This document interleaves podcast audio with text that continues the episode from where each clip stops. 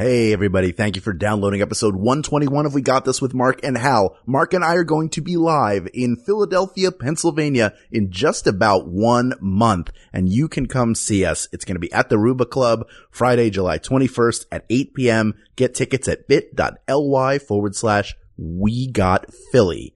So hope to see you there.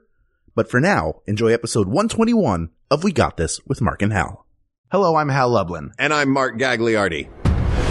Since the dawn of humanity, one issue has gone unsettled.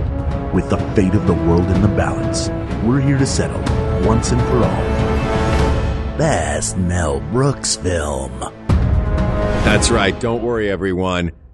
We got this. Podcast should have a theme song. Podcast should not have a theme song. Yes, they should. No, they shouldn't. They sound good. Yeah, but people are just going to skip past it. Hmm. You know what? You're right. We got this. Hi, Hal. Hi, Mark. Where are we right now? We're in your new apartment. my new apartment. you almost didn't get it. I almost didn't get it, but I got it. I was driving with all my stuff, and uh, I got an email that said, "Oh, I didn't know you were coming. I rented the place out." then I had a freak out for a little while because everything I owned was in a van. But now we're in that apartment. How did you get an apartment on a handshake? Um, because that's how we do things in La Familia. Fair enough. Mm-hmm. Well, and the fewer questions you ask, the better. okay, we're not here to talk about your housing. No, we're not. We're here to talk about the films of Mel Brooks. Wait, the films of Mel Brooks. Mel Brooks. Like the, I, well, we can't do that ourselves. We can't. No. No. That's why we brought a guest.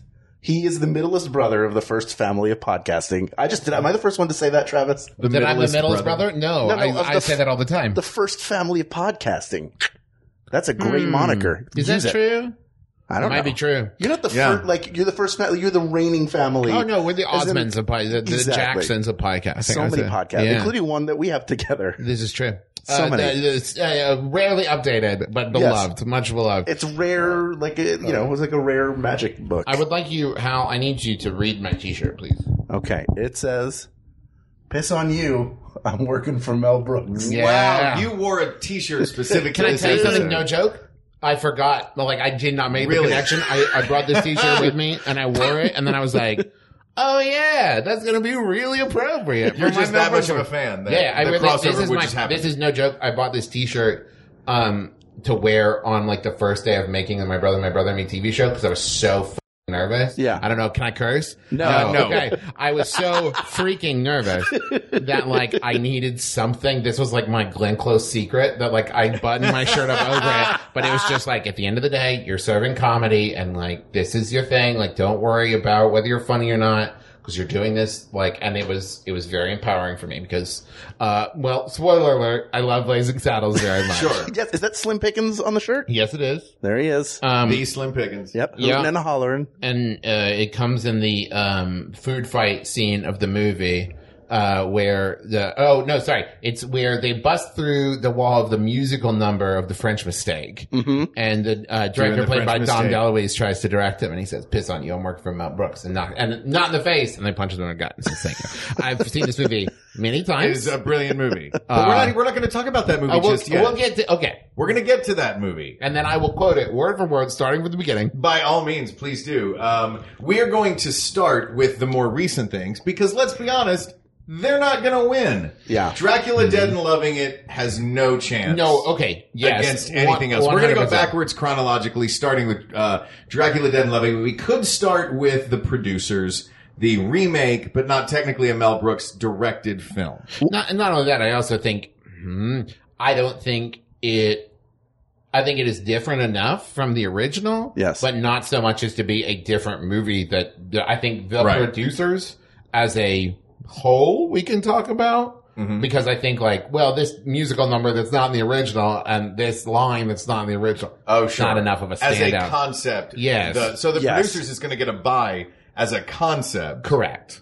Will Young Frankenstein get the same treatment? No. Because the musical did not have as much impact? Yeah. Oh, that's you know, there was a time when they were talking about doing a Blazing Saddles musical. That would be amazing. Mm, would it? Yeah. would it?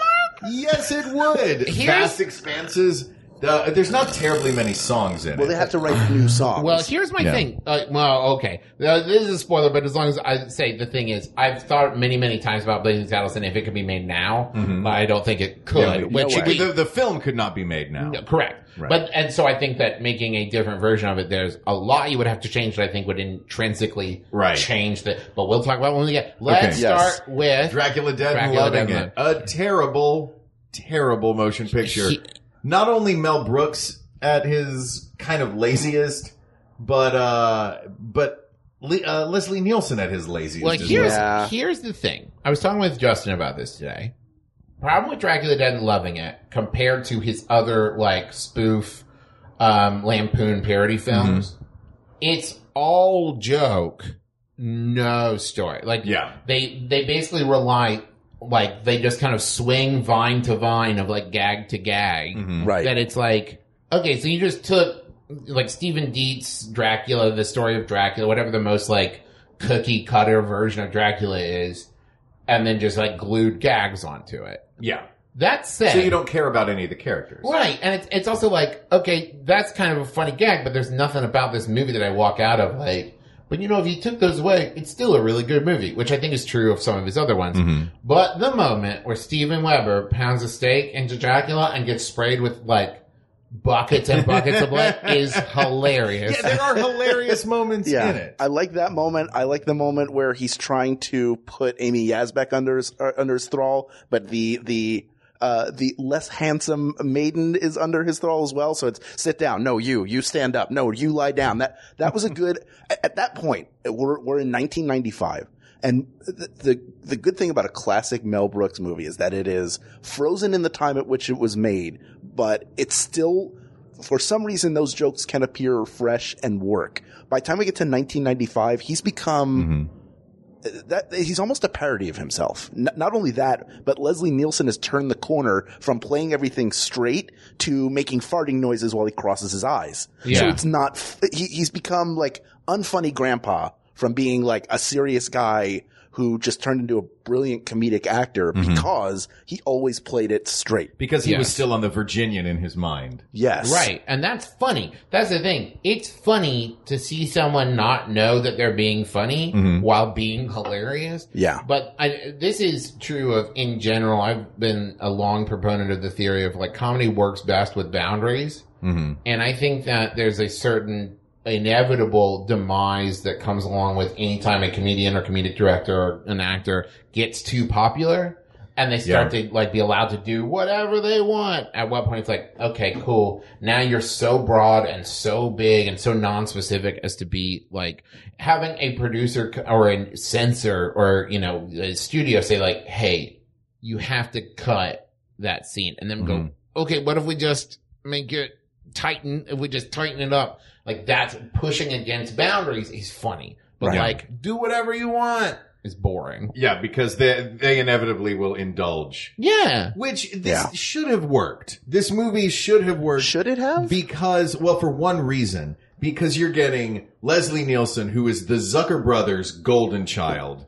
And you, and this is at the tail end of the Zucker brothers' insane reign in comedy. Uh, starting with Airplane through Top Secret through all the Naked Gun movies. Yeah. Uh, Hot Shots with Jim Abrahams, like between Zuck, the, both Zuckers and Abrahams, you've got the guy who did a bunch of their stuff with Mel Brooks, who's this iconic uh, spoof parody director as well. Yeah, but the thing is, is Mel Brooks didn't used to be big, broad comedy. Like there Yeah. were there were big, broad scenes. Definitely, there are moments where it's like, but like it used to be like those moments stood Type out. bits. Yeah, It right. It was like his own Marx Brothers. Right, Yes. He knew how to play What- what wordplay and then- it used to be ninety percent Marx and like ten percent Stooges. Yeah. and by Dracula Dead and Loving, It, it's like ninety nine percent Stooges. Yeah. but like the the Joe Besser version. yeah, and it's also and I- one percent Ace Ventura. I, I actually I stand by and I love Leslie Nielsen. I think he was terrible casting for it because Right. I think Yeah. like Who do you get? Who's who's a serious Dracula? I would have put Gene Wilder in it. I Yeah. think it would have Oh, been yeah. weird, and I think it would have been like a different feeling. But like the thing is, I wouldn't have had a funny Dracula at all. I would have had a very serious, scary Dracula, and had everything else around him be weird. Yeah. And like he's Yeah. just trying to be an effective villain while everyone else is like being wacky, way funnier than like Dracula's funny and everybody Right. else is serious. Tickled should not be the only emotion that you feel. Right. Yeah. Like, look at Cabin in the Woods. Right, exactly. Wait, hilarious. Yeah, Well, hilarious, but also scary scary. It's Or funny? Evil And- Dead. Evil yeah, Dead is Evil like Dead, sure. funny, scary, and it's like, Mhm. oh, that's weird, but also like I'm tense. You know what Yeah, I mean? And right. There's no threat from Leslie Nielsen at all. Interesting. All right, so it's not Dracula Dead and Loving. No. Now let's move back to 1993's Robin Hood Men in Tights. I, I, you have your hand up like you're going to witness I right Like now. you are testifying. I want to make a strong case for Robin Hood Men in Tights. as best. Really? No, not as best, but Okay. just as like You want to defend it as a piece of. I I comedy. like Robin Hood Men in Tights. I think of, and this might get me in trouble, but of Spaceballs, Robin Hood Men in Tights, and Dracula Dead and Loving It, Robin Hood Men in Tights is head and shoulders above the other two to me. And here's why. One, mm-hmm. um, Cary Elwes is incredible because here's why it's great casting. You might actually cast him as Robin Hood in something, course. right? And so like that's why on its service you could like scan across a TV and see eight frames of Robin Hood Men in Tights and think it is an actual Robin Hood movie. that said, I also think that there are a really good balance of very dumb jokes Mm-hmm. and somewhere I'm like, wow, that's really weird and funny. The moment of, hey, Blinkin, did you just say a Blinkin? No, I said, hey, Blinkin. Why would I say a Blinkin? It's so funny to me. Basically, everything Blinkin does is hilarious in that. And the moment when Was it Dave Chappelle that played Blinkin? No, he played No. Ahchoo. A chew. Yeah. I forget the name of the actor A who chew. played. That's right. A uh, sneeze was his Like, I brother. think Yeah, it was Mark his. Blankfield was the and, guy. And when Blinkin is in the watchtower and they're like, what are you doing? He goes, I'm guessing. I, I guess no one's coming. That's It's- right, a it's blind man in a watchtower. Right. It's that's so funny and like just in general, and, like, and then you also have like Tracey Ullman, who was incredible in that as Latrine. Mm-hmm. Um, and you get like those weird dumb jokes of like Latrine. It's like, well, we changed it when we moved and it was, you know, a, uh, a poop house, but it didn't say poop. She says a dirty word. Yeah. And it's like, wow, that's really dumb, but funny. It's Yeah. funny. It's, Yeah. It had a bit of a Muppet Show sensibility to it. It is- With a little bit of a slightly naughtier. So that's why my case for it is this. I, it was the, f- I think it was the first Mel Brooks movie I was introduced to. Okay. And I remember watching it and thinking, well, if they're all like this, it's great. Cause I was like 10 or something, way too young Sure. to be watching movies like, uh, Mel Brooks movies. But like, I was watching them thinking like, yeah, this is perfect. Because I think that Robin Hood Men in Tights for the time really captured the things that I think audiences were looking for in parody and spoof at that point. What it actually reminds me a lot of is basketball. Like I think it has a lot of the same like very serious moments with funny elements in them. Kind of feeling of like there's a story to it, there's a dramatic arc, there's like characters falling in love, but also like people Yeah. farting themselves to death. Right. And you're like, It's like. Young Doctors in Love, if you ever saw Right. that movie. A serious scene happening in the foreground while a little, little person tries to hang up a telephone in the background. And it is ridiculous. Yeah, but like that is like okay, it's clever, but not like give this man the Pulitzer, or give Right. him a Tony or Yeah. an Emmy, or Which something. we'll get to that when we talk about Blazing Saddles. Yeah. It, Yes. it definitely suffers from not being one of his earlier films. Yeah, And- no and def. The well, it's really neat to watch it now and see Dave Chappelle before he was Mhm. renowned Dave Chappelle. Not that he wasn't a great stand-up then, but uh, at the same time, there's something about white Jewish guys writing jokes for black people that's Yeah. not okay. And It- there, there, as to my knowledge, was no Richard Pryor that Yeah. acted as a shield. Yeah. So a lot of it was like, here's what Mel Brooks thinks hip hop white culture men is. can't jump, which Yeah. was literally one of his I jokes. gotta pump my movie. high top. Yeah, the Yeah. backwards hat. Uh, yeah, although I will say, like, they, I did like the Blazing Saddles. It worked in Blazing Saddles. It's such a good, like, But that is a different. humor. Nailed it. But Yeah. um, it's also if you ever get a chance, listen to the director's commentary of Robin Hood Men in Tights. Half of it is Mel Brooks like, uh, this joke was, uh, yeah, it's a good joke. like, even His, he's, even he's listened not to crazy his about it. Spaceballs, Yeah. uh, his Spaceballs track, and it is ridiculous. He introduces Daphne Zuniga like Is that how you say her name? Zuniga? Yeah, Zuniga? I think so. Yeah. Uh, he introduces her like three times, like, "Oh, lovely woman, Daphne, Daphne. What is her last? Zuniga, Daphne. She's amazing." She comes on screen ten minutes later. Oh, this actress. What was her name? Daphne, Daphne no. Zuniga. And I thought, oh God, I hope he's doing a bit because he might actually be as old as he once played. Yeah, at this he's killing a point, 2,000 year old man Yeah. before Rio. it's happened. he has reached that point. So S- Spaceballs does have something. If we're going to talk about the la- the poor trilogy, let's call it the poor trilogy. That's Yeah, kind of Wait a minute now. It, Um, it has John Candy in it. so are we? Are we moving on from? We're going to move on from Yeah, Robin the Hood Robin Men Hood- in here's Tights the to thing. Here's Spaceballs. the, I, I will say, Yeah.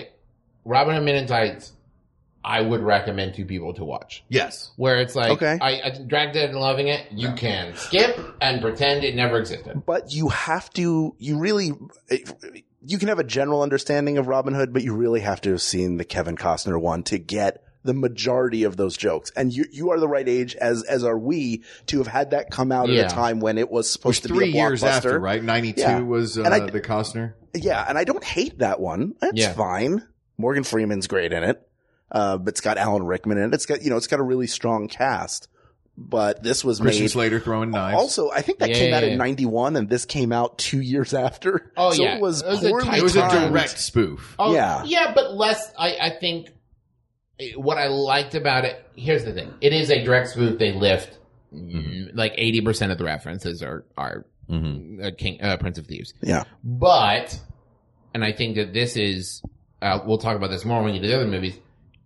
Robin Hood Men in Tights of the latter ones, I think is the one that most like, if you remove all the gags, there's still a story in there. There's mm-hmm. still, it's not as tight as when you get to like Young Frankenstein and producers or whatever, but Right. like, there's, they still tell the Robin Hood story. It's, what it reminds me a lot of is like the reduced theater company. I think that's it. Who does, Sure. Yeah. who Reduced Shakespeare Company, Yeah, yeah. yeah. Who does Shakespeare Bridge. Absolutely. It feels like that. Like they're telling the story of Robin Hood. Mm-hmm. There's just a lot of jokes piled on top of it. Right. But you don't feel that way with Spaceballs is very close to Star Wars. Enough, but it, it's, it's really sci-fi in general. So there's Yes. some Star Trek. There's uh, the great alien. I mean, that alien moment. Let me tell you why it's different. Please tell I me. actually think that in the Spaceball circumstance, it's too much of a it's too much of a mishmash where it's like fifty percent Star Wars, fifty percent everything else. Okay. To the point where it's like you should have just done a sci-fi spoof or just done a Star Wars spoof, but instead it's like your whole story starts to go to a point where you even reference like, yep, it's all out of hand now, but not in the fun blazing saddles way, Right. but more in the like, I didn't think of a way to end this. See, I think that this uh, this movie to me is has a special place because this was my introduction to Mel Brooks. I think we all have that movie that was Oh, our yeah. Our introduction to him, and I watched this movie religiously as a child. But I understand what you're saying that there's a lot of different influences on it. Um, I think that it's worth noting too that it came out well after Star Wars. Oh, did. yeah. So Yes. he worked on this for a while, putting this together, and uh, or he, you know, just took from a decade's worth of material. That movie was a hit for him, so the studio, I assuming, it could have gone if it was only a couple of years later that he made Men in Tights. It's like, oh, that was good. You did a good uh, spoof movie. Do another spoof movie. What's out now? Uh, that Robin Hood movie. That's a big hit. Do, Oh, uh, yeah. do a Robin Hood movie. I think, I think, So it's it's it's the difference between having a big chunk of time Yeah. to write this parody as it is to make a parody of this one movie that's popular now. yeah, I mean, Spaceballs does suffer from being made four years after Return of the Jedi. So there had been no Star Wars Mm-hmm. outside of like the Droids animated series and Battle for Endor, like TV movies. Star Wars was not new or hip. It was just part of culture that we accepted. So he wasn't, you know, like Young Frankenstein is about the Frankenstein story, story which gets told over and over again and just always exists. Star Wars are a finite three films that we all sort of accepted as canon at that point. And even Alien hadn't been around for eight years. I, there were just a, a lot of his, a lot of the references in that are way too old. But Well, there are and- great bits. and- Rick Moranis is great in it. Rick Moranis is great. Um, but I think that the movie I would most closely compare in the rest of his canon would be uh, High Anxiety. Okay. But the difference is in High Anxiety, it's like a spoof love letter to Hitchcock. Yes. Where in Spaceballs, I feel like he's making fun of sci-fi a Oh, lot. like he's not Yeah. actually Doesn't- a fan of doesn't it. really- yeah, I think into he's. I, I'm not gonna say he's not a fan of it so much as he's like, I, no, I don't know, aliens. It's dumb. Like Barf, he named the character Barf, and it's like Bartholomew. That's a that's a mean. like he's, he's calling. He made a Wookiee like character was like, boy, his name is Barf, and Pizza the Hut. That's mean. Pizza he's the Hut is mean. funny. It's funny, Pizza but the he's Hut is making hilarious. fun of They're that. all so good. The Vinny, like the weird uh, mafia Max Headroom that was in it. oh, it's his just- uh, his Vinny. uh, Pizza's yeah. gonna Gonna call call out out for for you. you. Still don't know what that means. Still it's not not a great threat. No, not a great joke either. But I, I just feel like there's a, and not in a bad, I, I, I- I don't mean this like he hates Star Wars, but just more in like, it felt like he was writing a parody rather than a spoof homage. Right. Like I felt like, I feel like uh, High Anxiety is like, I love, I, I have to figure out a way to make a Hitchcock movie because I just love Hitchcock so much. Yes. Versus, well, Star Wars seems popular. Maybe I could do a Star Wars thing. Right. And and Hitchcock made a ton of different. Even though there were- there was a lot of spe- suspense and intrigue, he made a ton of different types of films over Yeah. a thirty plus year career. So, uh, Oh, I'm trying to remember. by the way, we yeah we skipped Life Stinks, which is I was just gonna say, yeah, we, uh, we there was one between it. these two. Life stinks is not really worth talking about. No, Yeah. that's the one he made with his wife, right? Like he and no, his wife. that's to be or not to be. Yes, but that yes. he did not direct that. They just starred in a Ah, okay. remake of the Jack Benny film. Life Stinks. He is a millionaire who makes Oh, a bet yeah, with yeah, another yeah. millionaire that he can live as a homeless man for two weeks or something like that. was it before or after Trading Places? It was after Uh, Trading like a Spaces was decade eighty after. three. Okay, so it was long after. Yeah. Long Uh, after the only thing I remember from that terrible movie slap fight is, yeah, a slap fight. with a bum. Um, and I remember him, uh, having, someone having a piece of corn on their face and him saying, you have a little piece of corn on your face. And the guy moving it. And then when it cut back to him, it was in a totally random different spot on his face. Which And he they did this stole bit- for Robin Hood. Yeah. uh, or was that Robin Hood that I'm thinking of that he Well, he did, did that in? with the mole, where he's Yeah, like, he the "I mole have a mole," around. which is Yeah. a great bit. which is a really ridiculous bit. No, this was corn in Life Uh. Stinks. Uh, yeah, that movie is, is not good. Yeah, I don't even think we need to really talk about it. No. I, I don't think there's anybody, including Mel Brooks, who would put this up as one of his best movies. Fair also, enough. also, there is a bum that, who dies, and they he's somehow cremated, so they go to uh, dump his ashes over his favorite barrel fire or whatever, and when they throw it out, the wind blows it back in their faces, and that is the big. I remember reading a review of it when it came out. They were like, "Thank goodness for this one moment of Mel Brooks magic." When a dead person's ashes are blown back into everyone's face. It makes me wonder if you look the timeline wise, if he did like Spaceballs and he was like, I'm not fulfilled by the, because Life Stinks is much more realistic and less slapsticky and jokey, right? It uh, well, I Yeah, mean, it still it's- it still has a lot of weird jokes, but it doesn't But have he a has parody one element. character that has a an arc through the whole thing. It's story Yes. based, right? Yeah. And so maybe Yeah. that was like his like, you know, I I don't have to just do parodies. I can make funny movies. and then everyone went, "No, you can't." well, Yeah, it was just so uninspired. Yeah. You know? That's the thing is like, I don't, I want to be clear. I love Mel Brooks. And I don't know if I've stated this. Like, he's my favorite director, like comedian. Like, I take a lot of comedy inspiration from him.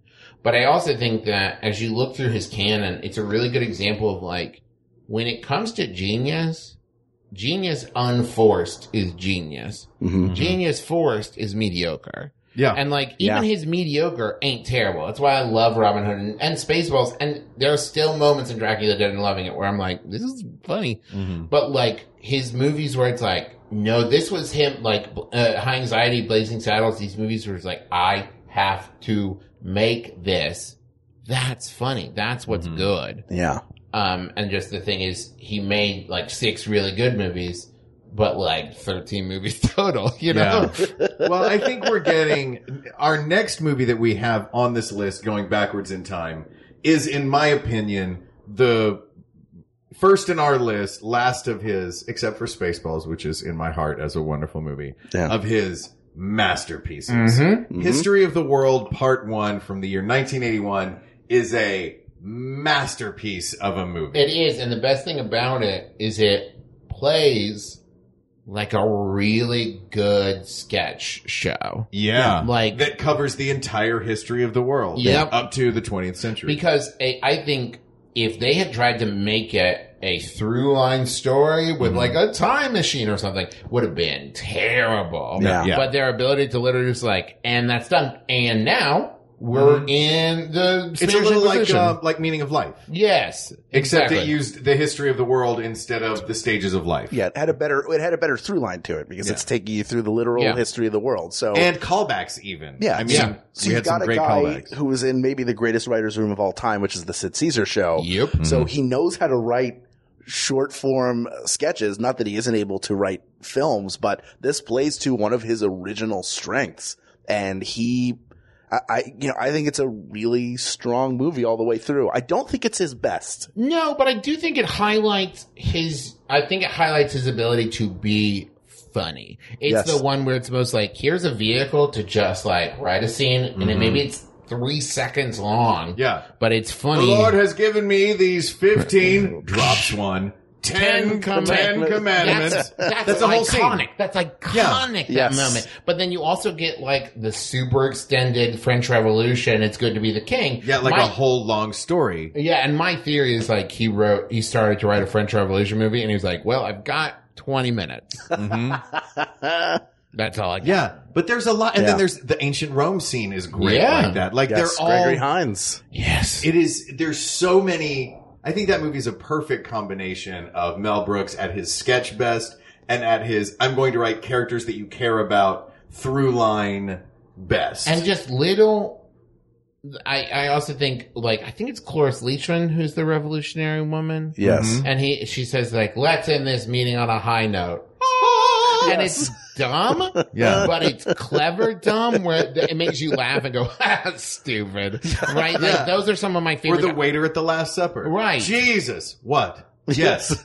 what? What? Jesus. Yes. These are ridiculous. It's so dumb, but like it's dumb in like a man. I never would have thought of that. Yeah. That was so Yeah. dumb. It is dumb and clever at the same time. Yeah. I, I love in ancient Rome where uh, when uh, Mel Brooks' friend says, "You got to be nuts," NVTS nuts. Yeah. it's such a dumb, Dumb. perfect joke. Or uh, this one you'll, I'm, you're going to have to bleep me for. When they walk past Oedipus and he's blind and begging, give to Oedipus! And Gregory Hines looks at him and goes, Oedipus! What's up, motherfucker? That's so good. It's so ridiculous. Uh, but you earn ridiculousness if you are doing a movie about history that requires you to have done some homework. Well, and So I think that the fact that he's like, Mel Brooks clearly did his homework for this movie. We're going to allow him make to make a joke like NVTS nut. Well, and plus, Right. when you watch the Spanish Inquisition, the Inquisition. Oh my what- God. What a right, show. And you have Brooks playing Torquemada Yeah. and mm-hmm. like singing a really upbeat, jazzy number about torturing the Jews. And you're Yeah. just like, Yes. this is like Mel Brooks, like, hey, watch what I can do. Yeah. Because the mm-hmm. whole thing is that, like, that scene is Mel Brooks showing off. Oh yeah. Like, because it is start to finish, like, let me show you what I can do when I'm on. Cause that's Oh, yeah. him, like, acting it, writing it, everything. Nothing is working. Send in the nuns. It's just, Yeah. I, that, I think that's the standout scene for me from, of just like, that is like Hamilton level clever for me. Of Yes. like, I don't know anybody else that could pull. That's the dead parrot sketch of that. Of like, Mm-hmm. that's the thing of like, hey, do you want to see why he's a genius? Yeah. yeah. Here's a scene about the Inquisition that's funny as all get out. Like he Yeah. made the Spanish Inquisition a toe tapping eleven o'clock number, Mm-hmm. and like, who else? Who else could walk that balance and be like, I actually don't think this is offensive. I think it's just funny. Isn't that part of what he does, and especially as we start moving backwards into his greater films, is taking things that are uncomfortable or politically incorrect or just incorrect in, in general, flat out, and finding something funny in them, finding something to satire, something to parody.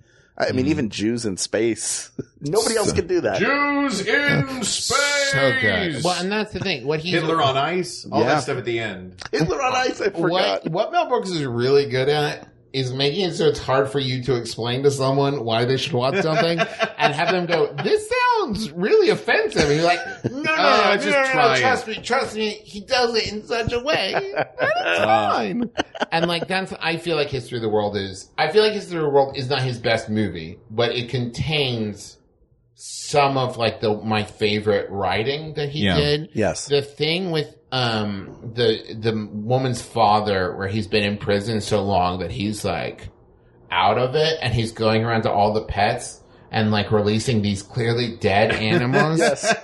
it's just so weird and funny to me Yeah. it's like he he's like the weirdest one is he picks up the dead cat and says now to invent the catapult and swings the cat around and throws and you're just like okay cool I don't know why this is great but it is Oh my god. Um, I think it's good. Uh, this is a good time to to say I, th- I, that I think what we should do is bring three movies to the finals. okay I think I know what three. I think we probably all know what three movies they'll be. Maybe maybe we have some squabbles This about one would one go or into two. the finals for me. All right, you, you think that one? So we're gonna we'll, we'll put a hold on that We'll for hold- now. put a hold. Soft Okay. hold. All right. Soft hold. Is it? Should we take a commercial? Do you want to take a commercial? Let's take a commercial All right, because we're fine. moving. We've moved through the lesser films into one of the heavy hitters. Yes. Now we're going to get into the golden age. We're in the home stretch. We're in the home stretch. But first, let's hear about some of the golden podcasts on the Maximum Fun Network. Hello, Internet. I'm your husband host, Travis McElroy. And I'm your wife host, Teresa McElroy. And together we present Shmanners. it's extraordinary etiquette. for ordinary occasions. we explain the historical significance of everyday etiquette topics, then answer your questions relating to modern life. So join us weekly on MaximumFun.org or wherever podcasts are found. No RSVP required. Check out Shmanners. Manners, manners. Get it?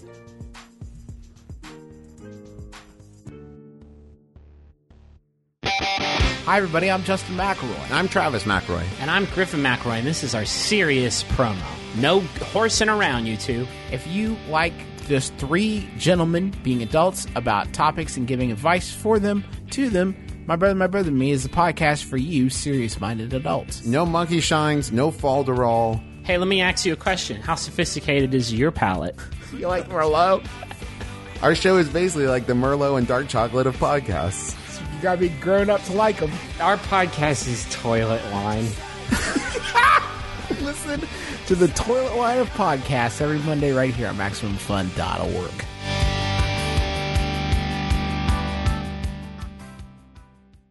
And we're back. And High anxiety. um, my favorite unappreciated joke of that film is he says, "Hey, anxiety," and it's so weird. I don't know why it's funny to me, but it really is. Hey, anxiety. I don't, know why. So funny to me. yeah, this is one that actually has more of a plot to it. There is a Yeah, thriller. definitely. It is a thriller that in turn This is the Hitchcock parodies- parody. Yeah, Yes. to- ten, I think ten different films at least. Mm-hmm. M- my two favorites are Psycho and The Birds. The Birds, of course, crap all over them. I actually, I'll tell you, I was never into Hitchcock growing up, and I watched this movie I, a lot. This is one of my favorites, and so I watched this one a lot. And only recently, like two or three years ago, did I go kind of like on a Hitchcock bender. And in like a month, I watched like twelve different Hitchcock films, and it was amazing to me how many times I was like, "Oh, like Now from you my get anxiety." Ah, so you were so you were finding the uh, you, you this you was the first time you were seeing what was parody. Yeah. Ah. And so to keep that in mind, like once again, a good parody. I didn't know the source material, and I still loved the movie. Yes. like that's a good parody. But you knew watching the Psycho scene where the where Yes. the bellhop who uh, if you, you have not seen High Anxiety, I have not fair. seen High Anxiety. So so in this film there is a there's a bellhop who Mel Brooks asks to get him a paper repeatedly, Uh-huh. and and the bellhop gets more and more frustrated. So later on, Who plays the bellhop? um, oh man, I don't Someone- know. I can't Running remember. It is a, like a good character actor. yeah, but not somebody that you'd be like, ah, yeah. Like oh, Clint Howard. Yeah. not one of those. Right. So he's taking a shower, Mel Brooks is, Mm-hmm. and the bellhop comes in and pulls the curtain aside like in Psycho and s- starts smacking him with the paper, uh, but stabbing him as if it is the knife in Psycho. And goes, here's your paper! Here's your paper! And the ink is swirling down the drain like the Of blood. course. and then it zooms in on Brooks' face Yes. and says, "Well, he's not getting a tip." Yes. It's so great. And this is the first we've hit with Madeline Kahn in it, right? Ye- uh, No, History of the World. because she's in. Oh, that's right. Yes. and she's No, the, no, the, no, the no, emperor's no, wife. no, yeah. Yeah, Yeah. Yeah. I love Madeline and Kahn Cloris so much. Leachman.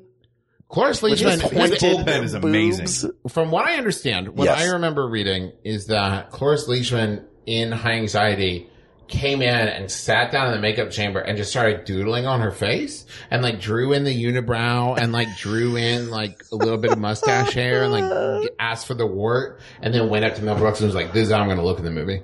And Mel Brooks was like, okay, cool. But that was all her. And like, like, I think she has a hump in the movie or something where she was like, this is me. This is how I look in this movie. And it's like, okay, cool. Brilliant. Cloris Leachman, I will also say she's in uh, the new, she's in the American God series. Mm-hmm. She's so great. Yes. I think that she is maybe one of the most, and not underappreciated because there are people who love her very much and she's very appreciated. I look back over her career and I'm like, when did she ever like hit? Why, why isn't she like Glenn Close or Meryl Streep? And I don't know why. but she because she's one of those people. She's like a Phil Hartman. Phil Mhm. Hartman never would have been a marquee star, but nobody doubts how brilliant he is. Yeah. and he mm-hmm. was. I- I mean, in SNL, he was all over the place, and in films in which he appeared, he was great. He was glue, which she was as well. She did great character Yep. work. Mm-hmm. You like you can't imagine the films that she's in. You can't imagine them without her. It's especially this. The those who are late do not get fruit cup. My parents would say all the time.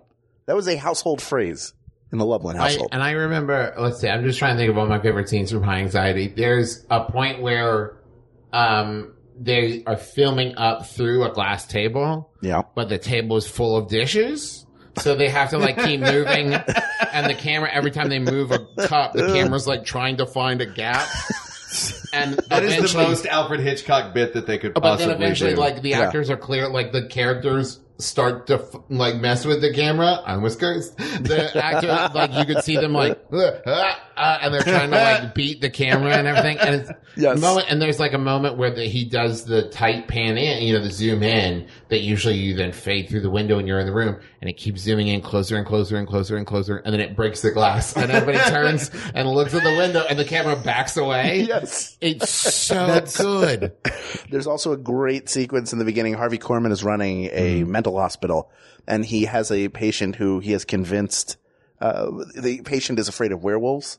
So he's, he's, uh, in, to the other professionals talking about how insane he is, but meanwhile he's like shooting stones at the back of his neck and putting in fangs and frightening him when nobody's looking. Yeah, that's their plan is if we keep people here, they're paying to be here. Yes. But if we cure them, they get to go home and we don't get paid for it so anymore. they Yes. keep uh, the the the game of the movie is that they are okay. Yeah, they're trying to convince uh, Dr. Richard Thorndike, who is Mel Brooks' character, that um oh no, all these people and uh, Madeline Kahn's father, who is oh, and they I'm trying to remember the industrialist, and it's a very Alfred Hitchcock. They keep saying it. his name is like do you? I can't remember the character's name, but they're like Stephen Jenkins, the industrialist, Yes. and they always append the title to the end, and it's like God, that's so like noir detective Yeah. movie of everything. Is like wait, Here is who this person is. Yeah, Susan Jenkins, the philanthropist, and it's always like that's how you remember what Yeah. character we're talking about. Yeah, that's how you remember. It's like Professor Plum, Colonel Mustard. exactly. Yeah. and um, the uh, so Richards, um, his a, a was a mentor who also works at the uh, the thing is named uh, Doctor Lilloman. and Is he a little old man? Yeah, he's he's the guy who does the voice of Scrooge McDuck, or no, of the not Scrooge McDuck, the um like inventor duck in old Donald Duck Professor cartoons. Von Drake. yeah, he's that guy. Paul Frees. I think so. Oh. Or either that, or they just have the most similar voice in this movie and that. But Yeah. he has. This, I'd like to see this just to see what Paul Frees looks like because he's an iconic now I have to voice. look. Oh, but he a has- walrus mustache. He It's has a brilliant. really great scene where he says to him like, I like that. I basically tells Richard like, I think you need to like go back under care and I'll treat you. And Richard starts to say like, oh, I don't think that's Nessa. And he goes, don't you tell me what's Nessa. I'll tell you what's Nessa. oh yes, that's right. Another thing So that made good. it that was like a really, I guess, banner film in the Loveland household because my mother would say it's not Nessa right now. She Wow. would pull stuff uh, from that film. It's worth watching. I would not put it in if we were doing a Final Four. I would put it in the Final Four maybe, or History of the World? It might be my final three. really? Because I think, at least as far as cinematically and like story wise, it's like maybe second strongest for me. Of just like once again, remove all the bits. There's some really good acting. Mm-hmm. Why There's do you really keep wanting story. to take the bits out of these Mel Brooks movies? They're one of the best parts of them. No, very much so. But that's why I'm looking at it as like as a movie. Right. Yeah. Like As a story. Tell me a story. Exactly. And that's the thing is he's actually that's the that's what I love about Mel Brooks and like if somebody had only ever seen Dracula Dead and loving it, I think it would be really hard to convince them of this of like he's also a really good storyteller. And Yeah. that's the thing, man. Listen to 2000 Year Old Man and like his things that he did with Carl Reiner that weren't 2000 Year Old Man, but like where he's just kind of riffing with him and like building a mm-hmm. character and being funny. And it's like, oh yeah, this is a really funny character. But what's great about it is you're telling me this really weird story about this character and you're really good at making me interested in these characters. right. And so the Yeah. jokes are funny, but the personality of the characters is what sells you on Yeah. it. And so that's the thing is I think he's at his strongest when it's like, okay, I wrote a script.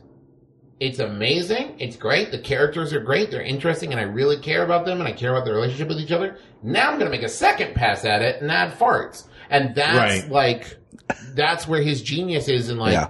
there, and we're almost to Blazing Saddles, but in Blazing Saddles, you could remove mm-hmm. all the jokes, and it's still an amazing movie. Well, also in Blazing Saddles, what's brilliant is, and he does this a lot of times. I mean, sure, there are scenes with the real basest of jokes and meta sort Oh, of yeah. self-referential things, but when he's at his best, it's, and in Blazing Saddles, I feel this way. He is, uh, any joke in the movie can only come out of the person whose mouth it came out of. yes, Right. And I love that as a barometer of a good joke in a story. I don't want to skip over silent movie. Yeah, silent movie is is a very interesting meta film because it's a silent movie about a guy trying to make a silent movie in the 70s. It's it's Marty Feldman, Dom DeLuise, and Mel Brooks, but it has pretty much every single star of the day is in that movie. Burt Reynolds in 1976 was maybe as big of a star as you could get. He's in it. Marcel Marceau, the famous mime, is the only person who speaks in the entire film. I think here's the thing about silent movie. It is a very, very interesting movie to watch. Mhm. It is, as you said, incredibly meta, Yes.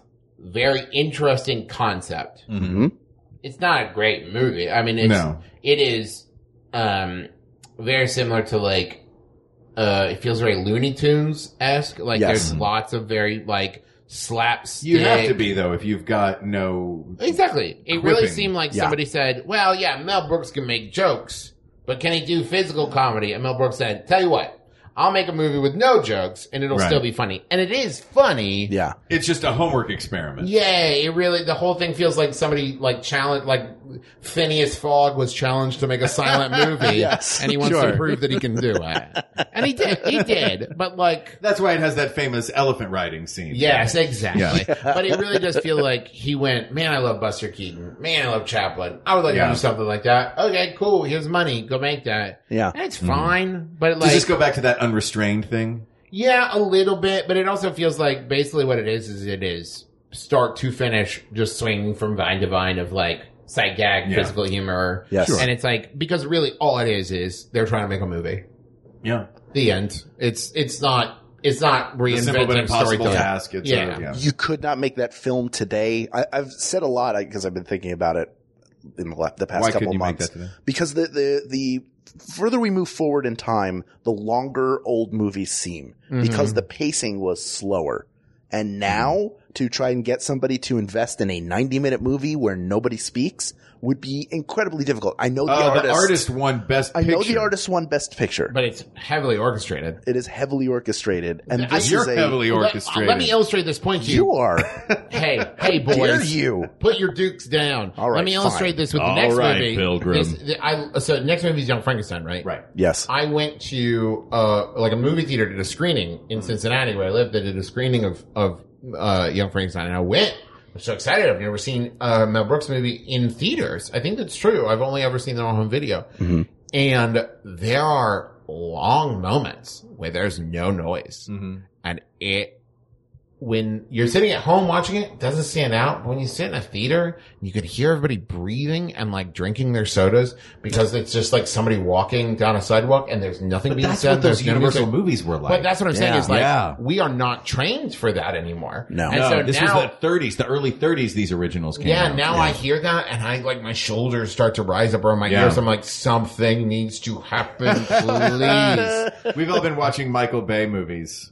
well, honestly, yeah, it's Yeah. This, I think it's all self-conscious, like uh, subconscious, but like I can feel everybody start to lean forward and it's like, Mm-hmm. if you don't catch them, they're going to fall out of their chairs and walk out of the theater. Right. And, and it, it mostly because now everything is so like, people talk about like everybody's, uh, uh, attention spans have gotten shorter. I don't think that's true. I think it's more like, do you like this? No. What about this? What about this? What about this? They're just throwing everything at the Yeah. wall. You're, there, Yeah. It's not the attention span, it's the number of choices. Yeah, so because it's like, well, if we didn't get you with choice one through ninety nine, we'll get you in the hundred. Yeah. And they're just so afraid that somebody might not like something that either they don't make a choice at all, or they make so many choices that you can't think about it. Whereas I think, uh, especially Young Frankenstein makes like a few bold choices, and then they're like, deal with it. Like it wasn't supposed Yes. to be black and white. It was Yes. supposed to be in color. Really? The I did not know studio that. wanted it in color. Uh, the Broadway musical is in black and white, which I think is an amazing, amazing feat of makeup and costuming and design and lighting and set and all of that to make it in black and white. Here's the other thing about uh, Young Frankenstein. It was a much longer film. It was, I think they Mm-hmm. cut something like 30 or 40 minutes out of it in editing. Yeah. Because like they filmed and they were like, it was not working. It's The a first great cut. commentary track for that one as well. The first cut just was not playing and Yeah. they went back through and gutted it and basically just tightened everything and basically went through and like, do we need this? No. Do we need this? No. And by the time they were done, I think it's, mm, I love Blazing Saddles, but Young Frankenstein for me is in the running for maybe one of the funniest movies ever. And Best Gene- and execution. this, this, this performance by Gene Wilder and Yes. by Peter Boyle in this movie, those Yes. two performances, the, all the and, performances are, and Cloris Leachman. and Cloris Leachman and Marty Feldman. and, Mar- and, And- uh, and Teri Teri Garr. Garr. Teri Garr, thank you. Teri I Garr was My brilliant I also. I also want to say because I think I love Mel Brooks a lot, but I think one of the things that always gets glossed over with the Young Frankenstein was it was Gene Wilder's concept. Gene Wilder went to Mel Brooks during Blazing Saddles and said, "Hey, I have an idea for a movie." Right. They wrote it together, yes. and then it became a Mel Brooks like Mel Brooks directed Mm-hmm. it, but Gene Wilder and Mel Brooks wrote it, and now everybody thinks of it as like a Mel Brooks movie, which it is, Right. Like but it's as much a Gene Wilder. yeah, if not conceptually, it was Gene Wilder's movie. And in fact, the putting on the Ritz scene, Mel Brooks uh, uh, originally went to cut. And Gene Wilder was the one who said, no, I think this is funny. And Mel Brooks made him work for it. And when Mel And Brooks, it's one of the most iconic when scenes Gene the Wilder movie. wouldn't back down, Yeah. Mel Brooks famously responded like, I just wanted to see if you'd fight for it. Because like, it's a scene that very easily Wow. could not have worked Right. Yeah. um, that like uh, Gene Wilder sells it and makes it work. And but like that whole movie is that way. If you would cast that with anyone else other than Gene Wilder, it would have been a pile of doo doo. Uh, to Yeah. quote the movie of because like that movie, I, I think everybody's good in it, right? Yes. But it is a Gene Wilder vehicle. Yeah. Oh, he's so great in every part of it. I think his, if you want to see w- how great a comedic actor and just straight actor Gene Wilder was, watch the opening scene with him when he stabs himself in the leg because he's so upset that as the great grandson of Victor Frankenstein, So that people are, he's changed his name. He is, he has sworn off that quack and he's, he, he emphasizes a point with a scalpel he's holding by mistakenly stabbing his own leg and the, the cool demeanor He just like closes which- his eyes yes. and takes a breath. He breathes through so it. good. instead of doing what Leslie Nielsen and Dracula Dead and Loving It would have done, which is cross his eyes Right. and fart and scream. And, and then everybody would see his butt or wiener. I also think that I don't think he pulled his wiener out in He could have. Dracula Dead he and could Loving It. have. I Could wouldn't have. have been surprised. You but I know. also want to say I love uh Madeline Klein, Cornell, all of them.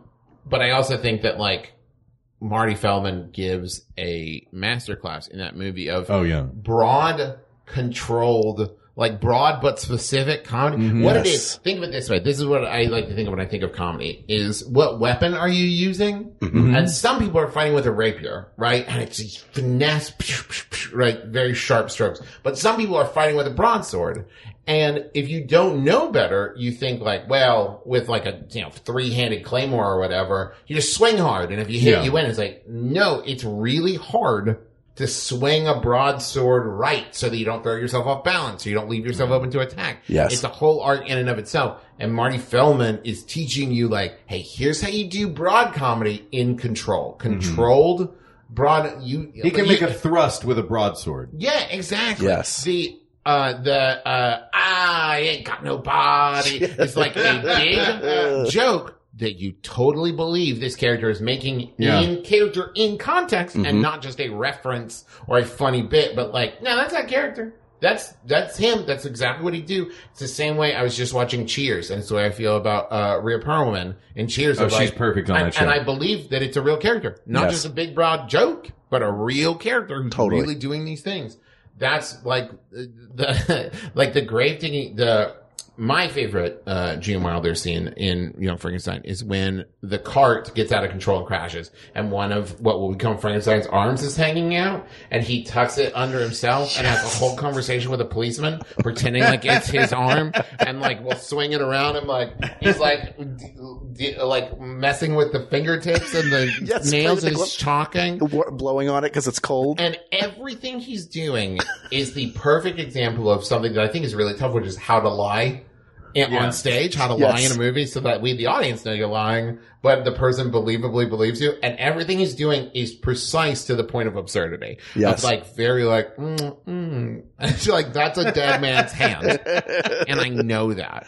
I I love just a small shout out uh, to Kenneth Mars as the constable from the town Mm-hmm. who has a wooden arm that he's co- constantly like he emphasizes and then we're gonna go to a town and then he just moves it like that his he's not in the film much but the the time he is in it he's so funny so good This and is Ken Burns? this is Ken this is Ken Burns Ken Burns. Of documentary fame. yes No, what- what's my the name? brother it's uh, Kenneth Mars Kenneth Mars. Mars. yes He, I also, the film, Peter Boyle is amazing and the, um, Gene Hackman scene, like that's the thing, start to Oh, finish. I almost forgot about Here's that the thing about Young Frankenstein that actually makes it in the running for me to the point where like I'm still thinking as far as best movie. Yes. Not movie I like the best, but which one do I think is the best? right I don't know that there's a single moment in Young Frankenstein that I'm like, well, that's where it falls flat. But they pick it back up in the next scene. Right. right I think because they edited it so ruthlessly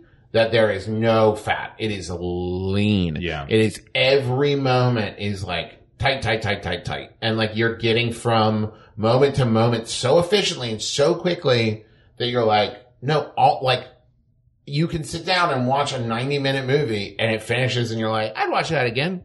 Yeah. Like it right away. moves, it move, it really cooks. And so like there's so many scenes in it and all of them work. Yes. And and it ends well. So let's let's talk about Blazing Saddles. Yeah. Which I know Speaking of you moving love. things along efficiently. Yes. Yeah, I, I think that Blazing Saddles, the first two thirds, I'd put up Mm-hmm. against any comedy movie in history. I do think the last act doesn't live up to the two before it. I don't think it Really? isn't funny Why do you think that? because I think it gets it gets a little too meta. Like they well, had a let me story tell you to why tell. you're wrong, Hal. Please. Yeah, Um, I, I, want to hear that's the this, whole and point of so this that I can podcast. agree with I, it. I would agree with you if the ending of Spaceballs didn't exist, which allows me to go like, oh no, that's when it's bad. This is when it's, there's gotta be people who are mad because they love Spaceballs. But the out of control runaway, like, Those people are and wrong. there's a bear in the thing. And I'm like, okay, Yeah. so this is nothing. The Blazing Saddles thing, I think because it's so on the rails for the first two thirds, Mm. that when it goes off the rails, it's like, yeah, okay. All right. It because- is. I think it's one of the perfect movie endings. because then if they didn't bring it back to where it is, yeah, I actually think it's one of my favorite weird meta swings of like, we're making a movie and you kind of like, oh, okay. Uh, well, actually, I get it. And the heroes wind up in the movie theater watching yeah, how, I the- get how it. their movie but ends then happily. they finish the movie and you're like, Yeah. wait, hold on. What, wait, what movie am I in? What is this part? Is this, Yeah. because then Gene Wilder's eating movie theater popcorn in the last scene, like when Yeah. Cleavon Little walks around and he's like, he has the popcorn that he had in the movie. What movie is this? We're, we're in the Matrix. None of this is real. You like Yeah. that confusion. I love that. I know it's by design, I, and I'm not saying it's poor. I just love the first two thirds so much, and and while that last third, I don't think it's poorly done, but it just doesn't. uh, There it's is something a- lazy about the last third. If that's the where, thing. where, Let me tell you where why the, you're their wrong, idea though. is the, the fact that they So have the glad came idea on of for this. we're going to make and paint a facade version of the town like that is a Deus ex machina but, but here's bit the of lunacy. That is Yeah. that is literal almost straight out of like the Magnificent Seven. Yeah. like that idea of like and, we- and and and they do it in uh Three Amigos, Right. Where it's like well, we made a bunch of costumes and like that's such. I think here's why I love that and I love the off the rails studio stuff. Is like throughout that the runner remains the same of like they're still fighting the bad guys the fight is still the same they have a showdown a gunfight the bad guys running off Mm-hmm. they just made the setting unique to this movie. Right. you're not going to see that in magnificent Right. seven you're not going to see that You're not going to see him on in Lonesome Dove. Exactly. And so this idea of like, no, no, no, we, you could keep almost all the dialogue the same as far as like, go for your gun, let's settle this like men, right? Mm-hmm. Except it's happening in front of like, with all the handprints and stuff in front of the Chinese theater. Mm-hmm. Like, they basically said like, okay, well, we could just film this as a shootout in front of the saloon, in front of Howard Johnson's, you know, saloon. But instead, we just put it on Hollywood Boulevard. Yeah. And it's weird because it's unique to this movie, but the scene's the same. I'd like to point out that we are arguing about the very end of this movie. This is true. Because Yes. the first two thirds, I mean, it sounds like Travis and I are both huge fans of it all the way through. Mm-hmm. Hal, you have some issues with the very end. but Which I understand. there is I'm not no gonna say argument. are off base. right. right, I understand. But what what I see as a weakness, you see as a strength. Right. I, I And see I as get the that. creativity that's like, hey, I'm going to control this spiral. But there is no argument that the bulk of this movie is to, it is perfect. Can I tell you in my the comedy world, this movie is the gold standard of subversive, pointed satire, hilarious, ridiculous parody, slapstick bits.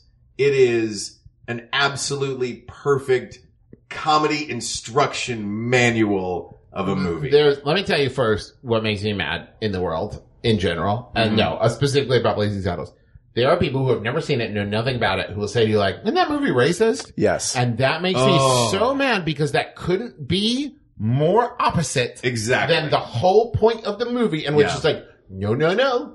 No, no, no. The whole thing is about how dumb racists The movie are. says terrible racist things out of the mouths of characters that you are supposed to think are The whole the point- most yeah, ridiculous. the dumbest characters the say people the you worst like things. are the people that like the sheriff. like Yeah. that's Yes. And here's my favorite thing about Blazing Saddles that almost wasn't. Mm-hmm. The buddy comedy that exists within the movie with Cleavon Little and Gene Wilder may be my favorite buddy comedy ever. It's a brilliant pair. And let me tell you why it's great and why I think it's very forward thinking that like makes me very happy. They love each other. Mm-hmm. Like they, they make physical contact with each other. There's no gay panic that exists whatsoever Right. between them. Like they call each other baby and like they're like, you know, talking very close to each other and they're very intimate with each other without that being the joke. Like Right. they they ride off into the sunset together and like they're best friends without any artifice or any like oh hey like accidental touching Right. and then we're gonna like oh yeah but we're Not like Bill bros. and Ted. Right. Yeah. Like it's very much like no, they're just very sweet to each other. And Mm-hmm. I actually have a framed I have very little art in my house. I have a framed thing of the like you have to remember these are the common clay of the new west, you know, morons. Because Mm-hmm. it's this very, very sweet moment between uh Jim and and uh Bart. Yeah. Where it's just like, hey, it's gonna be okay. Like, don't worry about that. Like, if you take the actual point of it, not the words he's saying, but the point of like, they don't know who you are. Mm-hmm. They're idiots. You're great. Don't worry about them. You're great. Don't listen to them. It's Yeah. like, oh my heart. It makes me It's happy. a beautiful relationship. Right. Yeah. And he almost wasn't in the movie.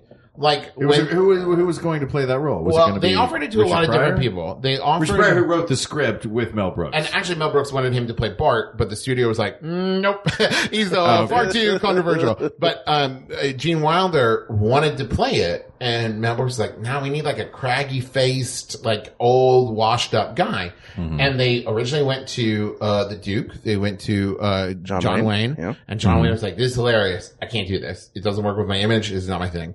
Um, I'm trying to remember the other names. There was another dude who was supposed to do it who like called Mel Brooks like a month before shooting was supposed to start. It's like, "Hey, I'm basically blind. I can't ride a horse anymore." And like, so then they to recast it. So then the guy they had, whose name I wish I could remember, day one of shooting, the scene where he hangs upside down in the jail cell, he hung upside down and just started throwing up. Oh, it was Eric Stoltz. It was another job that he oh, I heard about this. This was the guy who uh, was too, he was hungover or drunk He- he- on, I don't remember what it was, but on his like, first day, and, and they he- were like they fired him. And it was like, yeah, we Yikes. can't do it. And so Gene Wilder had actually read the script during producers and be like, I want to play this. Mel Brooks was like, no. And then Mel Brooks called him and was like, hey, can you come do it? And he was there half a day later Mm-hmm. and he had it all memorized already, knew it all. Wow. And like, it wasn't supposed to be Gene Wilder. And like, I can't imagine that movie. that couldn't be anybody but Gene Wilder Right. because that relationship between him and Bart could not have happened with anyone who was not as gentle a soul as so- Gene Wilder is. And especially Yes. if you compare that to the line like, I must have killed more men than Cecil B. DeMille. And here's this gentle, quiet, sweet-eyed, nice guy Yeah. who's talking about killing over and over and over again that you're like, I actually believe that was exhausting for you in Yeah. a way that you don't usually get Yeah. when people in westerns like, I just got so sick of it. It's like, no, I honestly Like, he seems believe like that a really Jim's like- sweet Yeah, guy. He's Jim's like, like, "Oh, I'm I so didn't want to keep tired." killing people, but at a certain point, they were going to kill me if I didn't. And like, all their lines are some of my favorite. Of like, um, are we awake? We're not sure. Are, Are we, we black? black? We are. We're awake, but we're very puzzled. And like that, and That's my favorite exchange. in a the man movie. drinks like that and he don't eat, he's going to die. When? It's Yeah. just such a great, Yeah. and it's funny and also so like Sad. nihilist. It's Yeah. like that, and I could start beginning to end and tell you about like how Harvey Korman's amazing in that movie. Slim Yes. Pickens is an amazing movie. Madeline Kahn, who was Oscar nominated. Do you want to know a weird fact? The guy Please. that plays um, Slim Pickens' like right hand man, Yeah. uh, who now I'm really mad at myself that I can't remember the name of that character. But anyways, that actor is in another very famous Western. He's in Back to the Future 3. Who's he he's playing? the, he's the guy with the shooting booth who like outta stands there. Yeah, that's that's- him. So it happens in the same universe. Uh, All Blazing right. Saddles Shared and, uh, universe, Back to the Future. Sure. But like everyone in that movie is so on point. And I think that it's it's one of those where it's like it's a razor's edge movie. Yes. Where I think it's very easy that like it could have been very offensive. And if Right. you, there are some like fairly obvious jokes that once again I think this is the restraint thing of like they also had like ten writers I think throughout the whole Yeah. the, like the was whole a, event That was a committee written movie for right. sure. And once again, not his original idea. Um, somebody Right. brought the idea to Mel, like somebody who I think originally was like a dentist, brought the idea to Mel Brooks and Yes, was like, Andrew Bergman. yeah, and he was like, okay, and but it was just a treatment. He was like, this is great, and he's like, well, I want you to do it, and basically just handed it over to Mel Brooks. And so then he and like Richard Pryor and like five other Yep. dudes, Norman Steinberg, Alan Alan Uger were two of the other or they Uger. sat down and like basically locked themselves in like a room for a week and like wrote the first draft. And mm-hmm. they went through so many rewrites and mm-hmm. like studio notes and everything to get to where they were. And that's the restriction of it. That's like, I think it holds up to this day. I don't think you could make it how it is Right. now. Yes. Because I think there would be people who would be like, uh, yeah, but like, there are going to be people that are Not made upset, by a so- straight white male. yeah, I don't think made at all because Yeah. I, th- I don't think that, that for a comedy, Mm-hmm. a big budget comedy, I don't Yeah. think there's a studio that would be like, yeah, this is fine. Like, because that's the thing. The people who look at it and go, oh, so it's racist. I'm like, no, no, no, watch it. No, it's Yeah. fun. It's it's that's the whole. There would be a studio exec who would watch the first five minutes and be like, uh, you say like eight slurs in the first five minutes. It's like, no, but the point is like, it's an Archie Bunker. It's a Yeah. terrible people doing it. Yeah. And then like Bart steps up and like makes everybody around him look dumb. Yes. Oh, when he holds himself hostage. Yeah. Like, and that's such a great metaphor for like the whole movie is like, he has to put in 5% effort to be better than everyone else. Yeah. Like Yeah. he's just so much smarter and better and more like, and also in a way, Cleavon Little, that part would have, like, I, I think there's a way it could have ended up being kind of insufferable. Yeah. Yeah. Of just, But he brought just enough suave Bugs Bunny to that part. Yes. yes, that's perfect. Like, got it, that's yeah. exactly it. He Ton is Bugs dignity. Bunny in Yeah. that of just like, He's a cool, smart, groovy Bugs Bunny. Yeah. Yeah. And that's the thing is the whole movie is about like looking past the thing. And Mm. like you see that over and over again of like, and uh, uh, you look at Jim and you're like, oh, he's washed up drunk. No, he's actually the greatest gunfighter who's ever lived. Yeah. Mongo, ah, he's a big stupid guy. Actually, he's kind of a philosopher and a sweetheart. Mm-hmm. And like, oh, Bart, like, oh, he's just a guy working on the railroad. No, he's a genius and like an amazing strategist. Right. And like you look throughout and there's all these characters like where it's like, you know what? Actually, if you get to know them, they're incredibly interesting and better. And that's like, what I love about that is that is so very clearly the message of the movie, mm-hmm. but not like so like beat you over the head with Not it as to be like, Yeah. I get it. Please stop preaching at me about Right. it. It's a movie that by the end of it, you're like, you know what? I'm going to try to be less racist. It could You know? easily be preachy, but it's so funny. That's the Yeah. thing. Is it's like that's how I want lessons, you know, like I I think I first watched Blazing Saddles when I was 11 hmm and I laughed at you know every other joke, right? Then I watched it again when I was like 15 and I watched at 2 out of every 3 jokes. And then I watched it when I was 18 and I laughed at 3 out of 4. And then like I watched it when I was 25 and I don't, I think there hit a point where I watched it and like didn't laugh so much as I went, oh, I get it now. Yeah. Like Right. I la- I have, and this is not an exaggeration, not hyperbole, watched it over a thousand times. That like Wow. I, I watch it about twice a month, three times a month. Wow. Um, and when I worked at, uh, the Shakespeare Theater, I would put it on the sound system on repeat and just like play it straight through. So I would listen to it. Um, and like it hit a point where I was like, this movie is genius. This is watching someone dance through lasers over a pit of lava across a rope swing and never misstep and never hit a point where it's like, well, but that's of awful. Like Right. that, like, So- I, and I say that, I also want to say, like, I'm a straight white dude. I'm sure there are moments in it where someone's like, mm, no, Yeah, it that's a missteps a, lot. Yeah. But I am watching it through the lens of like, it was made, what, 19... 74. 1974. And the fact that it says what it says in the way that it does, what, 40 years ago? 43 years ago? In a way that like now the majority of it is still like, nope, it's still okay. Like Yeah. 80% of it is still like definitely like unassailable. That's the beauty of it too, is that it that movie stands the test of time because unfortunately, everything that was a problem then is still a problem now. Yeah. Right. So all of these, like, whereas uh, the jokes that he's making in that trilogy of uh, of parodies later on is pretty specific to those movies or those times. Uh, these are unfortunately, again, pretty universal things that are like, well, racism's going to be around for at least the next Yeah. hundred years. Right. So we'll make a comment on it now about our moment in time that'll still be relevant, unfortunately, several decades later. Right. And I also think to compare it to those later films, I also think that when it, when you watch it as many times as I have, mm-hmm. there is layer upon layer upon layer of jokes. So you would watch the, the first time and be like, man, they make a lot of jokes about race or whatever. Or you would say like, oh, that fart scene's great. And then the second time you're like, wow, they made a lot of jokes about race and like, uh, issues with like, you know, uh, immigration versus uh, naturalism and like land grabbing and like w- white elitism and the government. But then you watch it the third time, you're like, wow, there's like levels of jokes that I did not catch. For example, the running joke of everyone's last name is Johnson. Yeah. It's funny, but like the more you think about it, like they don't really like ever look at the camera and go, everyone's last name. Do you get it? Yeah. Like, Right. everyone's last name is Johnson. Mm-hmm. Is that funny? But then there's a board in the back of like the town hall Yep. scene where all the members it's just like H Johnson, W Johnson. Yeah. And it's like that's so funny.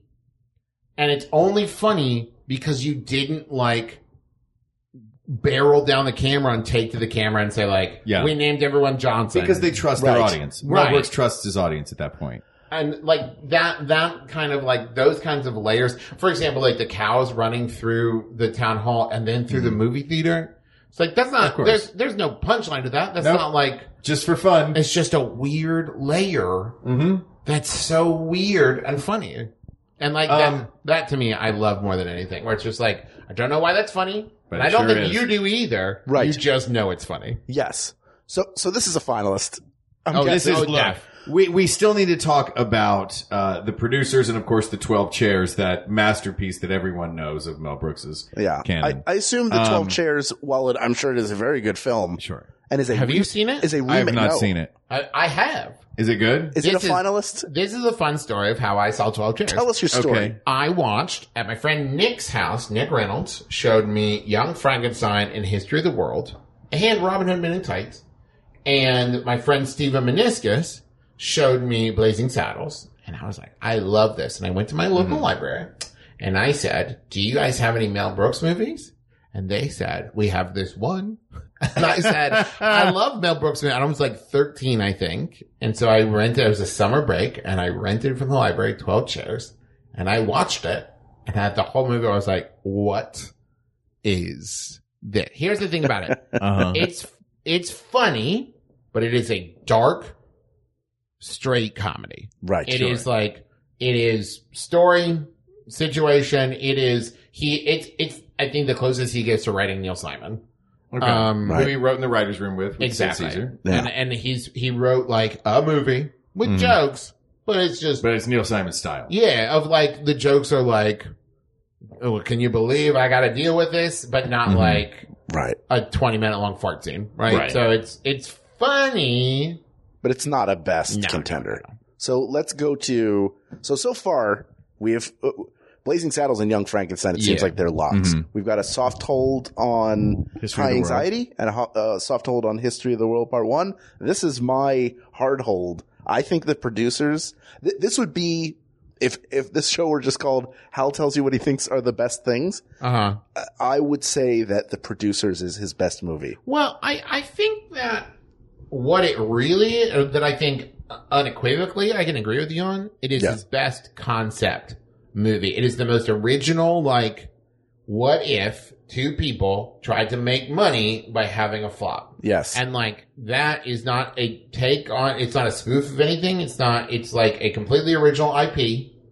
yes. That is also an, and I think one of the reasons that it has worked as a movie, then a musical, and then a movie again is like, no, but like, it is an interesting concept that theater people eat up like candy because it's like, there's so many jokes about theater and theater producing and making a show that everybody's like, yeah, that's great. And it's like funny like the audition scene, right? Is Right. is so funny for anyone who's ever auditioned people before. And it's like, yes, I know exactly how this feels, except to imagine that, but you want the worst person?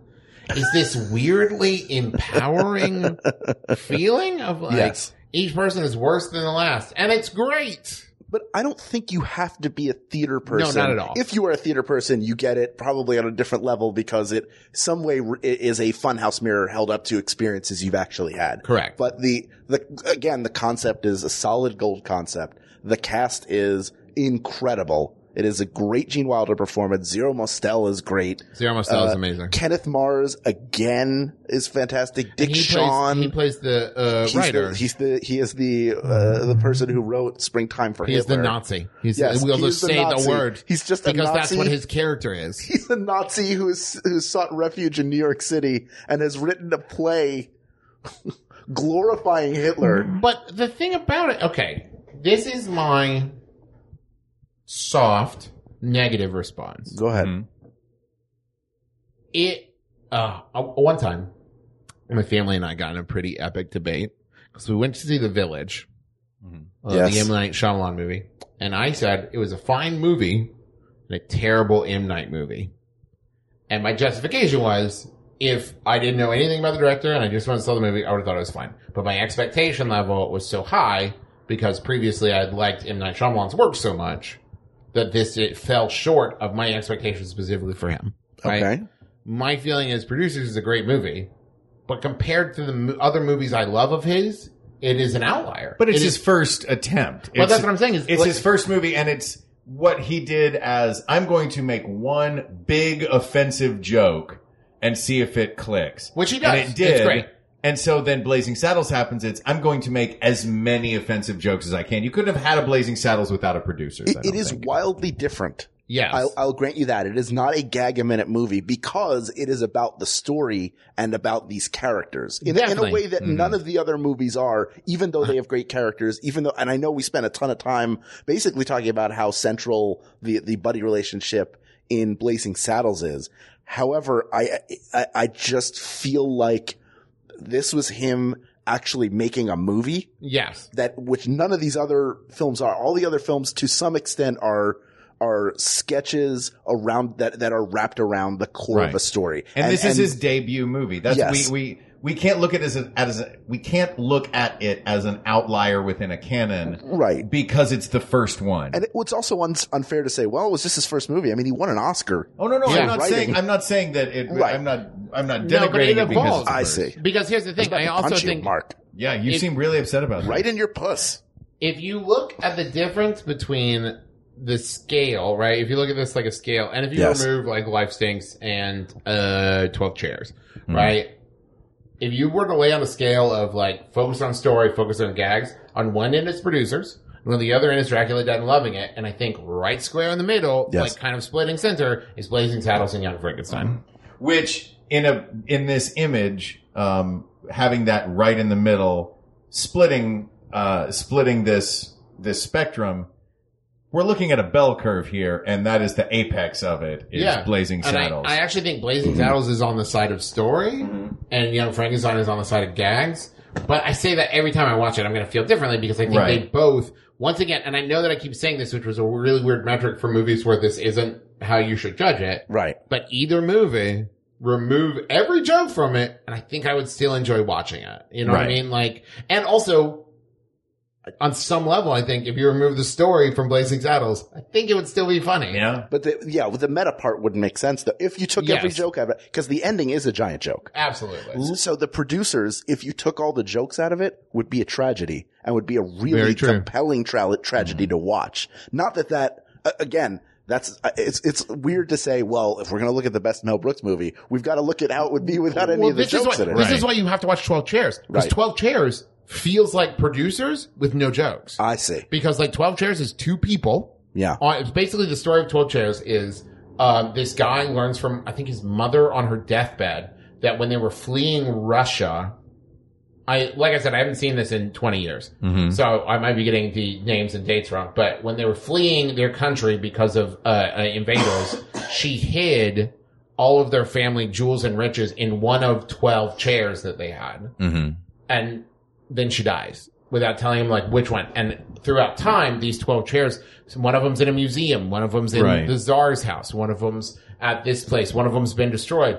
And they go, and it's basically a quest of these two people, the son and this kind of like fast talking funny guy that he meets, like going around Russia trying to find these 12 chairs and secretly cut them open to see if they are the ones with the jewels inside. Right. Which is a funny premise. And that funny premise leads to funny scenes, but there's no like slapsticky jokes. But basically, he said, what if I made producers? But I made it like a sad, like Russo tragedy. Right. And so it's a tragic comedy, like Chekhov tragic comedy. where did we go right Right. It's Right. funny shit, but it's like he said, Mm-hmm. I'm going to make producers, but without any fun in it.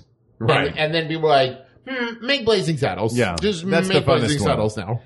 let So- me let me let me throw this out if if i may um were, Yes. were you about to I, I was going to say we've got what f- five finalists well look right we've now? got a lot of finalists Uh, I, in the interest of time, we have gone, uh, we've gone through all of these in a pretty in-depth way. Yes. And I'm I- I do- listening to the way that we, we've, A, all given, I think, proper credit to our favorites. And I do love producers. I do you want to say I'm Right. not trying to Yes. knock Oh, no. producers. No, no, no. no, no. Okay. We The- get it. we know you're a fan. You are wearing a Mel Brooks shirt Yes. that you did not realize you were wearing. It. No, I just I wear it. It's in my rotation once a week. I'm wearing the Mel Um, Brooks shirt. How many shirts are in your rotation? Seven.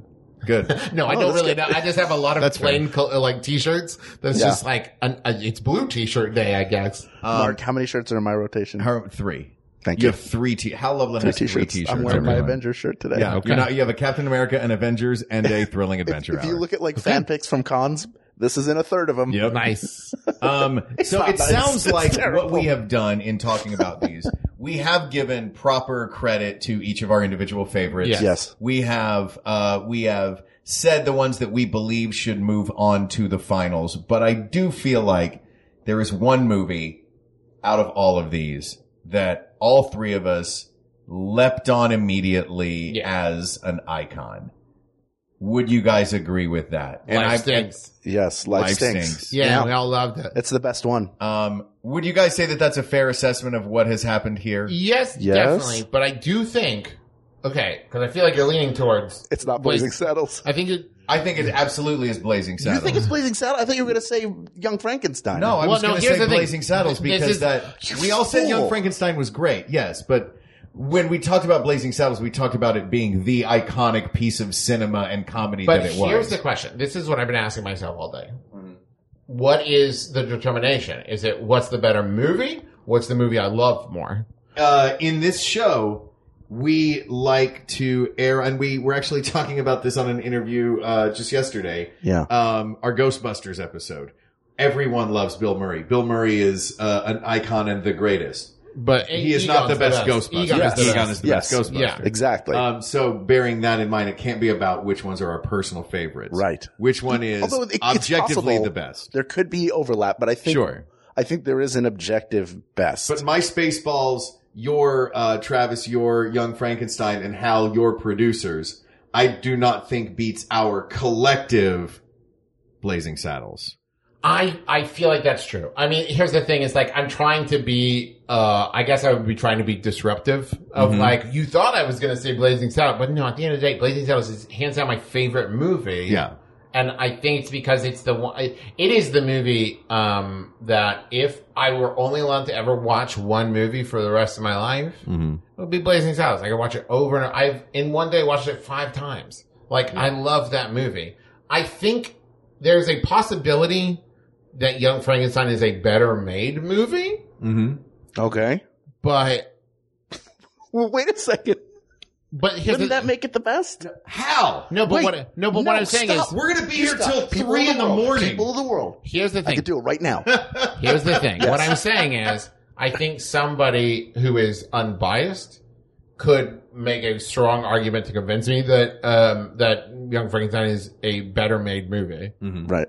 But like, I can't. I like. I. I can't do that. I like. I could see if you said we're taking Blazing Saddles out of the running, I could write you a hundred page term paper on why uh, Young Frankenstein is amazing. Right. Okay. So both of you have made arguments for Blazing Saddles. Yes. Now let me briefly speak. Okay. People of the world, I get no kick from producers. High anxiety and young Frankenstein make me laugh, but they're not the best. Cause I get a kick out of Blazing Saddles, the best of the Mel Brooks movies.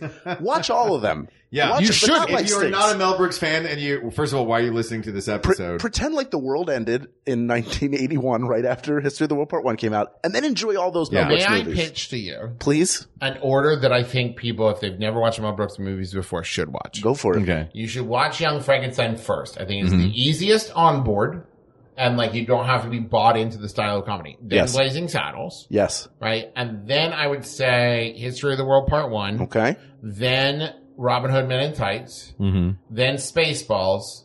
Then you're gonna swing back out with High Anxiety. The the double feature, High Anxiety and Silent Movie. Uh, okay, and that's what I was saying. Those are the core ones that like, and producers, and, And producers, and I think yes. finish on original producers. Okay. Mhm. And then I think if you are interested in it, I think silent movie is a perfect, um, interesting meta bit, but Mm-hmm. I think that, and especially, Dra- you don't have to watch Dracula. I'm giving you permission. you don't have to watch Dracula Dead and Loving It Fair enough. to feel like you've completed Yeah. the canon. Travis McElroy. Yes. Thank you for joining us. Hey, thank you. It's This a was such a treat, my yes. friend. Now, in addition to my brother, my brother, and me, Shmanners, uh, trends like these, the Adventure Zone, surprisingly nice. You have a bunch of stuff out, the My Brother, My Brother, and Me series on Seeso. Correct. What, what else, where people can go to one place to find e- everything you're yes, doing. The easiest is go to McElroyshows.com, M-C-E-L-R-O-Y-S-H-O-W-S dot com. And there you can find links to all of my family's podcasts. I think there's like 15 or 16 at this point. Yes. Holy collectively. moly. and they're The all first great. family of podcasts. Yeah, Yeah. none of us has just one. Um, and then also there's YouTube series there. Um, our contact information for like our Twitter accounts, our like PO boxes, that kind of stuff. Yeah. You can follow me on Twitter at Travis McElroy. Um, if you want to tell me why Blazing Saddles is amazing, at Travis McElroy. Um, if you want to write me a letter about why it's not, don't. Yeah, the end. Go check out all my podcasts. Awesome. There you Most go. of them Well- are on MaximumFun.org though. So like, you can just, uh, The Max Fun Network. We're familiar Yes. with it. Yes. It's a Are wonderful aware? place to be. Yeah. Uh, well, thank you again. Uh, and thank you to both Mark Easterbrook and Jim Corbett who suggested this in our Facebook group. Yes. This topic is now sealed. It is asked and answered, but there's so many more out there and we want to hear from you about them. Email us at we got this podcast at gmail.com or go to our Facebook group, facebook.com forward slash groups forward slash we got this podcast. Or you can reach out to us on Twitter at We Got This Tweets or check out the Maximum Fun subreddit. A flame war could be happening right now. Thank you to producer Ken Plume, researcher Kate McManus who put together a great spreadsheet on this, Thank graphic Kate. designer Uri Kelman and QA engineer Jen Alba. And thank you as always to our musicians, Jonathan Dinerstein and Mike Furman for our score and theme song respectively. And of course, thanks to you, our listeners. Uh, we are all such big Mel Brooks fans here. Wh- how else would we have the opportunity to sit with our dear friend Travis McElroy while he is visiting Los Angeles, uh, and talk about movies? Unless you guys were listening to the show. So thank you very much. We really appreciate you. I want to say one last thing. Please. One last thing. Please. Please. Because I'm talking about the canon. If you can find the recordings of the live uh, 2,000 year old man with Mel Brooks and Carl Reiner, it is the most delightful to Oh, yeah. people like just like listening to Carl Reiner just enjoy Mel Brooks and Carl Reiner being one of the greatest straight men in comedy history to Mel Brooks's big bold choices Yeah. is it's like if you want to be a funny improver, if you want to be a funny sketch writer, listen to Mel Brooks and Carl Reiner obsessively, and it teaches you everything you need to know. They are comedy school, and Yeah. the uh, the, have ma- the master class of comedy school Yes. is uh, not only these guys, but I think we got it right. I think Blazing Saddles in particular. well, Nailed also because Madeline Kahn, I think. She's amazing. Yes. Oh God, I could talk about that movie so long. Like, we have to go, Travis. We have to go. but every face that Madeline Kahn makes in that movie cracks me. I, I with her whole song when she does the patter with the guys in the audience is so funny. That just the oh, it's good. okay. I'm okay, but it's For Hal Lublin, She I'm has Mark this Gagliardi. moment where she's And just for like, Mark Gagliardi, I'm Hal "Ah," Lublin. and And she don't doesn't worry, modulate everyone. the note. We got this. It's amazing. We got this. MaximumFun.org. Comedy and culture. Artist owned. Listener supported.